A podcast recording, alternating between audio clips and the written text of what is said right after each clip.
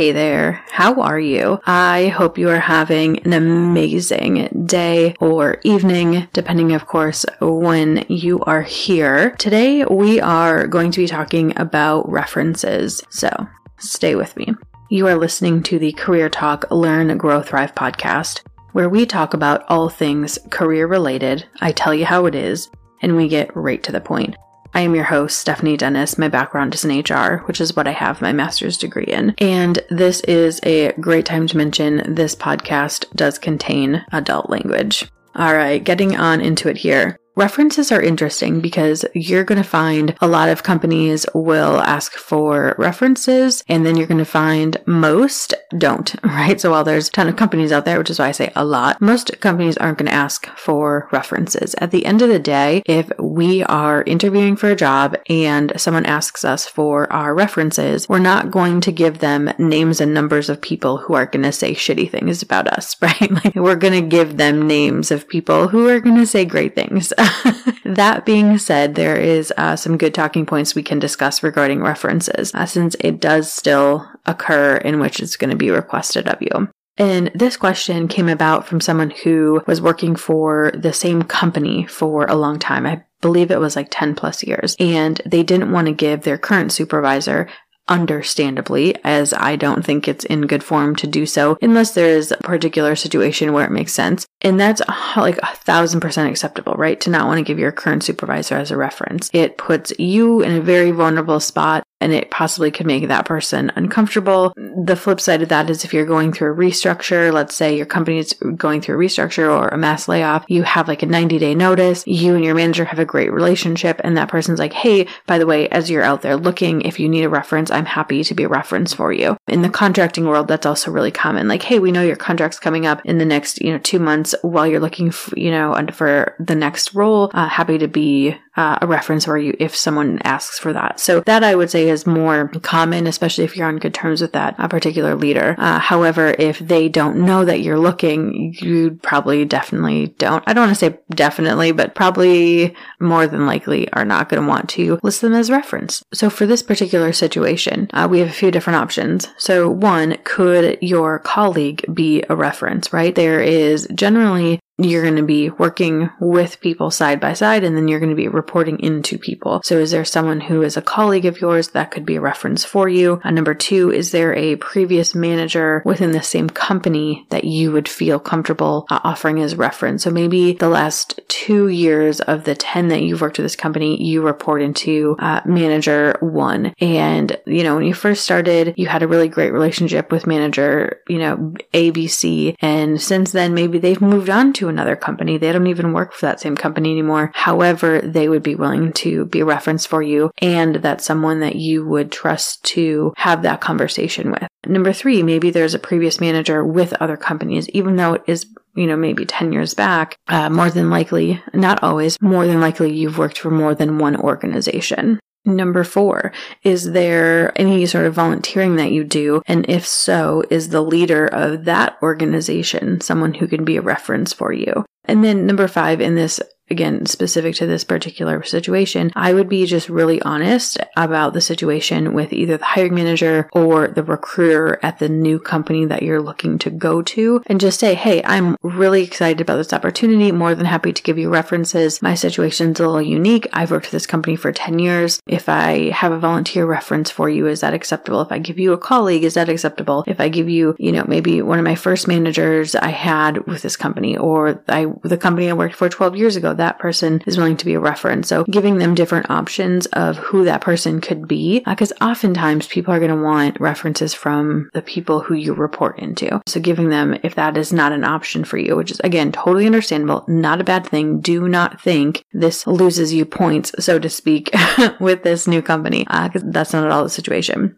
All right, let's get into some general tips on references. So I have thirteen tips for you guys. So number one, as a recruiter, I always like to have three to five references available And as a candidate, I also like to have three to five references available to provide. So generally speaking, maybe one or two of those is going to be a colleague, uh, just because I do think if a hiring manager or someone in the H R team wants that perspective, I think it's good to offer it. But more often than not, the people I'm providing are going to be people I reported into or people who were second level leadership, right? So maybe I reported into someone who uh, is no longer with the organization. However, that person reported into a senior leader and I've worked with that person and they're willing to be a reference. So maybe one, maybe two colleagues, and then I would say three to four people are either uh, current or previous uh, managers that you've reported into. Again, previous or current, depending very much so on your situation. Uh, which leads really well into number two, right? Having a, for sure at least one of those references being a prior manager that you've reported into, uh, meaning like they have done your performance reviews. They are the ones who you go to when you need your advice, right? So uh, from an H R perspective, you report into them on like an org chart. That's what I mean by that, by the way, in case that's not clear. And but again, ideally, it's a lot more than that. But like bare minimum, you have to have someone from a leadership perspective. Number three, on all of these, one and two kind of tie into number three as well. It's okay to have colleagues or peers as your references, past or present. So I think that's a good distinction as well. It doesn't have to be someone you currently work with because that could also put you in an awkward position. And then I'll say who it should not be is friends and family. I know sometimes friends and family make the list under uh, possibly different titles. However, you should not be listing your friends and family as your professional references. Number four, like I said, you definitely can include volunteering experience or even academic work. If you had an advisor for the four years you were in school or the two years you were in school, or maybe it was through a master's program or a specialty program, whatever it might be, if there is an academic level reference that makes sense and is applicable to the roles you're applying for, definitely feel free to include that as well. Number five, make sure that whoever you're listing on your references or providing as your references, they are people who can speak Speak to your work. One of like the worst things that can happen is if someone's like, hey Steph, can we check references on this person? And I'm like, yeah, sure, no problem. And so I request the references because it's usually not something people even care about. And I call them or email them or, you know, however we're able to get the reference check done. And they're like, oh, well, I guess I wasn't really cl- that close. Like we didn't work that close in proximity. Uh, so I'm, I can't really answer that for certain. It's like, then why the f- like, are you a reference? You know, like the point is that they're going to ask that person about your work, probably how you work with others and strengths and weaknesses, you know, kind of, kind of the basic stuff. But if they can't speak to your work, it's like, then why, why, why, just why, why, why are you a person I'm not talking to? All right, number six, I would also include, again, streamline it, make it easy, the best contact method and up-to-date information. So some people may only want to provide an email address, and that is perfectly acceptable. If for whatever reason, when the people want to do a reference check, they need to do it over the phone, and your person only wants to give an email, just say, hey, great, here's their email. They're happy to schedule a time to talk with you via email, right? So make sure you include, you know, preferred method and then up-to-date contact information for that person to then, of course, utilize that preferred method. You definitely don't want your references to be checked and then the email to bounce back, right? Like, oh, undeliverable. It's like, okay, that, like what, you know? Number seven, references are not on your resume. And they are not listed or referred on your resume as references available upon request. Like, no, just don't put anything about your references on your resume. If someone wants it, they'll ask, I promise you. Otherwise, it's just unnecessary clutter. Number eight, be very transparent and share relevant information. You want to make sure, I mean, if you've been here for a minute, you know my thing is transparency and honesty. It's like my thing in life, not even just at work. It's really important to me. When you're talking to people, especially interviewing, you want to make sure that you are being honest and transparent and providing relevant information. And what, what I mean by that is, okay, if reference A B C, they're going to be able to speak to this project that we talked about in my first interview about yada, yada, yada, right?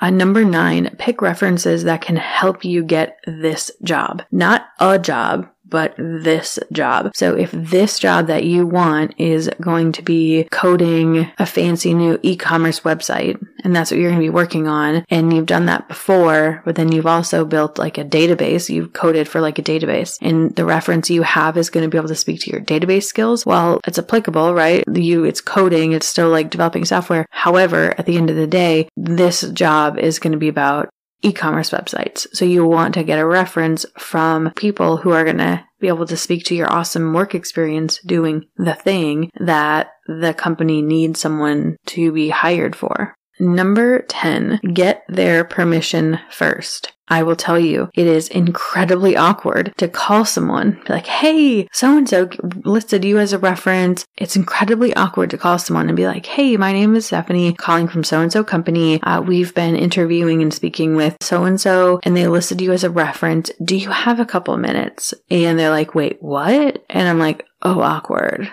I'm like, yeah, so they've been interviewing with us and you work together? And they're like, yeah, yeah, we worked together like three years ago. I'm like, cool. Can you be their reference? Like, it's so uncomfortable because it's like w- we as recruiters or hiring managers or the company that wants to hire you as a candidate, we shouldn't be asking permission of your contacts to be the reference. So just make sure that you uh, get their permission before you list them, uh, which leads really well into number eleven. Make sure that you call, email, text, whatever it might be ahead of time. Be like, hey, I know we talked about this, because sometimes it's like, maybe it's a previous contact. Like, hey, I know we've talked about this in the past, but just wanted to give you a heads up. I was asked for references. Are you okay if I list you? Or if like, you know, one thousand percent they're okay with it, like, hey, F Y I, like I put you down as a reference uh, because maybe you asked them last month, right? Because you had an interview for another job, but make sure they have a heads up. Ideally a call. Oh, it doesn't even have to be a call, call, email, text, unless there's something in particular you want them to talk about. Then I think that might be an easier conversation over the phone.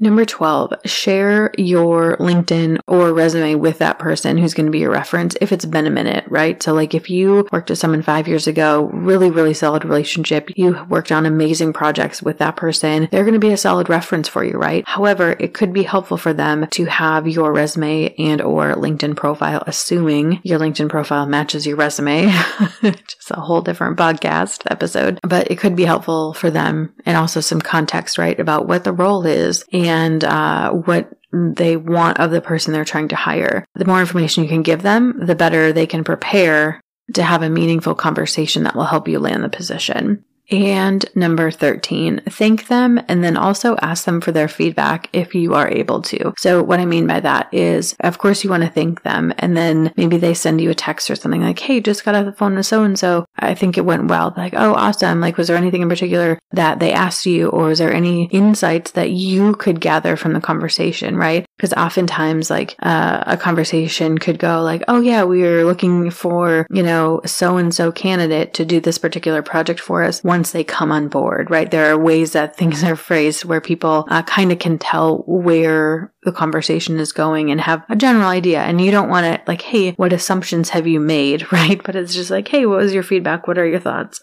All right. I hope this was helpful. Like I said, I don't want people to stress out about references. I don't want you to stress out about anything career related, which is why I have the podcast, right? But I definitely don't want you to stress out about references. When I tell you most companies don't do them, I am legit when I say that. I think in the last five years, I don't think one person has asked for references. No, that's a lie. One hiring manager did. However, it was company policy that we didn't check them. Here's why. Because in recruiting, if you are recruiting for a large company, it is important from a regulation, rules, laws, compliance, all those fun words nobody likes to talk about. There's like four different things running through my mind right now, that an interview process for one person is the same interview process someone else is also going to experience. So you want to make sure like, okay, my interview process is an application, a phone interview, and then a phone interview with the hiring manager, and then one face-to-face interview where I meet with four people, and then it's a decision, and then it's an offer, then it's a background check. So if everyone goes through that, and then person number seven hundred eighty-two that we hire, we also checked references, and then it's like, okay, well, what was different about seven hundred eighty-two? And I'm not even going to attempt to answer the possibilities with that. And so the questions raised. Why was that person treated different? And if you have a set process that you don't deviate from, you'd be like, they weren't, you know what I mean? Like from an H R perspective, like that's the why behind it. If you don't do it always, you also shouldn't do it one off.